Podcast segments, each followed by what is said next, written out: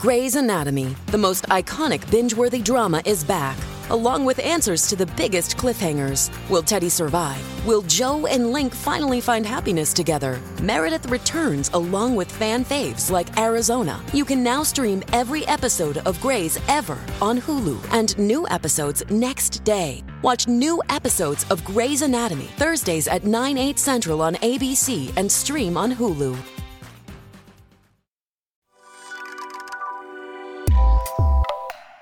Good morning. Welcome to Axios Today.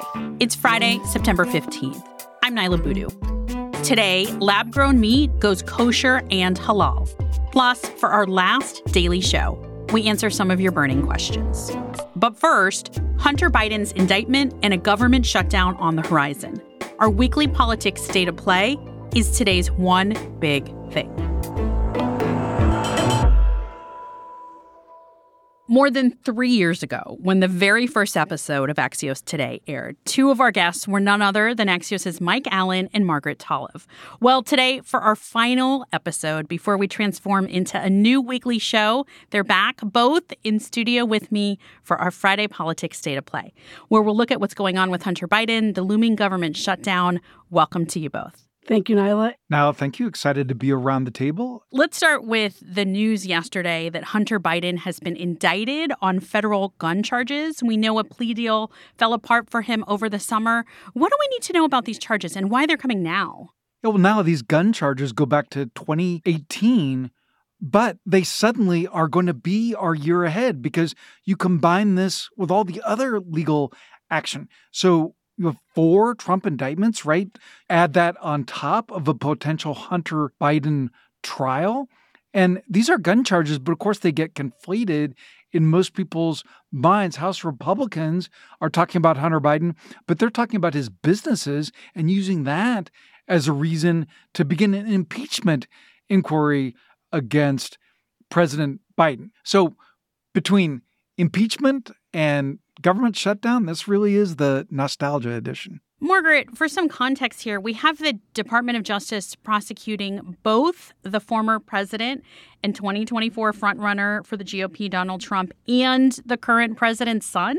Right. Actually, was looking at the org chart for the Justice Department just to remind myself that their primary job is not to investigate former presidents current presidents or their families. Think about the Office of the Solicitor General, the Office of Legislative Affairs, the Office of Legal Counsel, Tribal Justice. We're talking about an office for violence against women. It goes on and on and on. And those parts of the Justice Department are still working, they're still doing their work. But look how much Americans' concept of what the Justice Department does now has become embedded in are they weaponized to go after presidents and ex-presidents? And and just to put a marker on it. That's absurd. That's not what the Justice Department does. And in this case, remember there's actually a special counsel to oversee the investigations into Donald Trump. The New York Times reported over the summer that office employs somewhere between 40 and 60 career prosecutors just for that. So I think what the Justice Department is supposed to do versus what it's actually doing and how Americans think about what it does have become really out of whack over the course of the last few years. Margaret, I want to turn to the issue of funding the government, where House Republican divisions are keeping things stuck as we creep towards a September 30 deadline. What do we need to know what's at stake here? I mean, okay, it's a government shutdown. That's sort of become like ho hum. And I remember a dozen years ago, the talk of a government shutdown was a really big deal. Everyone's like, oh my God, how are stocks going to respond to it? Well, guess what? It became baked in. So, what would happen if the government shut down? We have learned over the last several years that government is completely dysfunctional. And everything these guys are doing right now is driven by fending off a primary fight by going to war with the other party and refusing to blink and having a symbolic shutdown that actually lasts a few days. And it just shows how difficult it is to actually count on Congress to get anything done. So, Mike, before we end today, what's your one big thing that you've got your eye on politically? Can I have two big things? Yes, you can. A bonus? Last episode, you can have two big things. The big thing is a rule of thumb, and that is government shutdown, bad for Republicans because they're in charge of the House.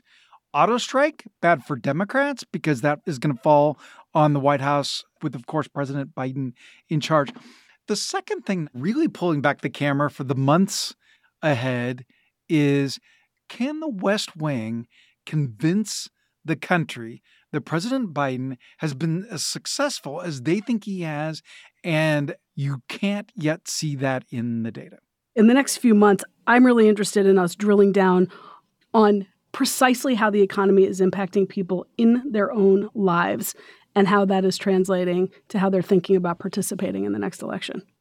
The indispensable Margaret Talev, Axios senior contributor, and Axios co founder Mike Allen, thanks to you both. It has been such a pleasure to talk to you both on Axios today. Niala, thank you and the amazing Axios Today team for innovative journalism and great conversation. Have the best weekend, and I'll hear you again soon. Thank you, Niala. And I have a bottle of tequila in the freezer here at Axios, and the minute we are done here, I am heading to that freezer to grab that bottle and to toast you. It's 5 a.m. somewhere.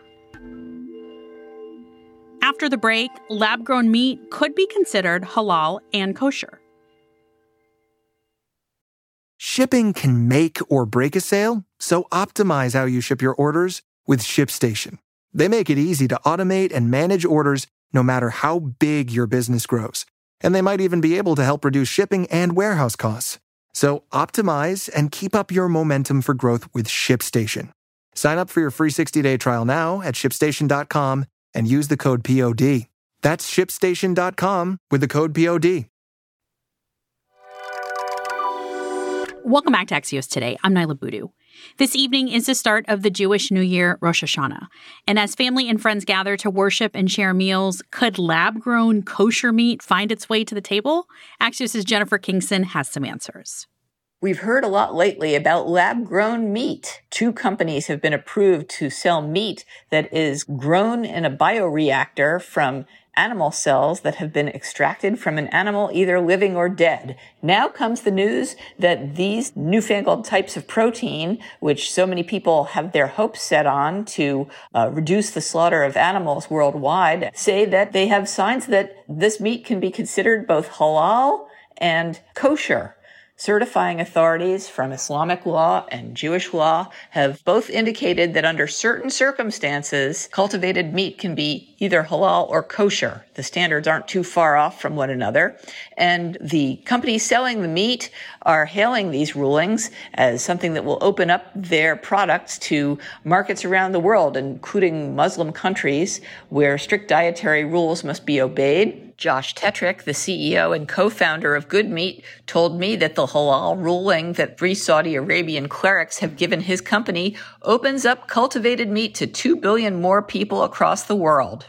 Now the problem remains creating the meat at scale. So far, only small quantities of it have been produced, and those are being served in small high-end restaurants in the U.S. In the future, however, cultivated meat companies are hoping that this will make a big difference in how the planet eats and consumes protein around the world. That's Axios What's Next Chief Correspondent Jennifer Kingson. Good morning, Niala. This is Dylan from Portland. I have had the honor and pleasure of listening to Axios today every single day since you started. And I just had to express my extreme gratitude to you and the entire team for being with me every day for years now, especially as a high school teacher. It has been everything to go to work, to listen to the news in a extremely high quality, digestible way that I'm going to miss. And it's heartbreaking to think about it leaving. So thank you from the bottom of my heart for being with us every day for years now. A huge thanks to you, Dylan, and all of you who've sent in notes since we announced recently that Axios Today is ending and that we're creating a new weekly podcast. We've had a lot of questions since then about making the show, about what the new show will be, and everything in between. And so for our final segment today, I thought I'd tackle a few of them.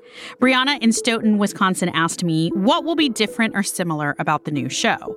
Well, all will be revealed within the next few weeks, including the name, which many of you asked about. What I can say now is that the new show will be weekly. It will still be in smart brevity style to respect your time, but it will go a little deeper on big issues and stories of the moment with some very cool guests that I'll be interviewing.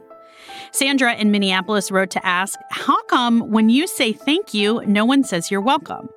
Sandra, this made me laugh. I think it's just long established habit in the media world at this point for many guests to reply to hosts that way. But this question is also a reminder of one of my great hosting pet peeves. When guests respond to my welcome with some version of, How are you doing? Because really, in the moment, there's no time to say how I am, but I feel weird not answering it. And this happens all the time. Hey, Alex. Hey, how are you doing? Hi, Aaron. Hi, Niala. How are you? Hey, Andrew. Hey, how are you? Hi, Ryan. Hi, how's it going? Hey, Shoshana. Hey, Niala. How's it going?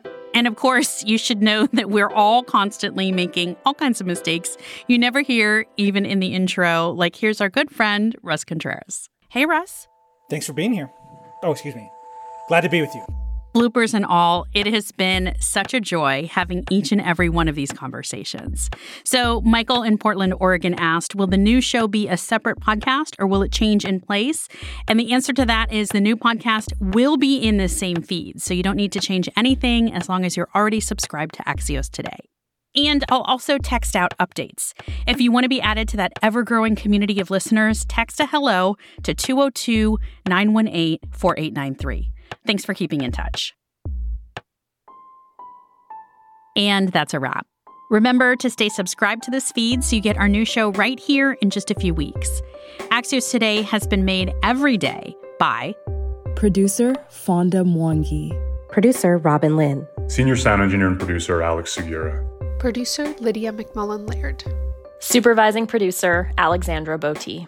Axios' executive editor is Aja Whitaker Moore, and Sara Kehaulani Goo is Axios' editor in chief.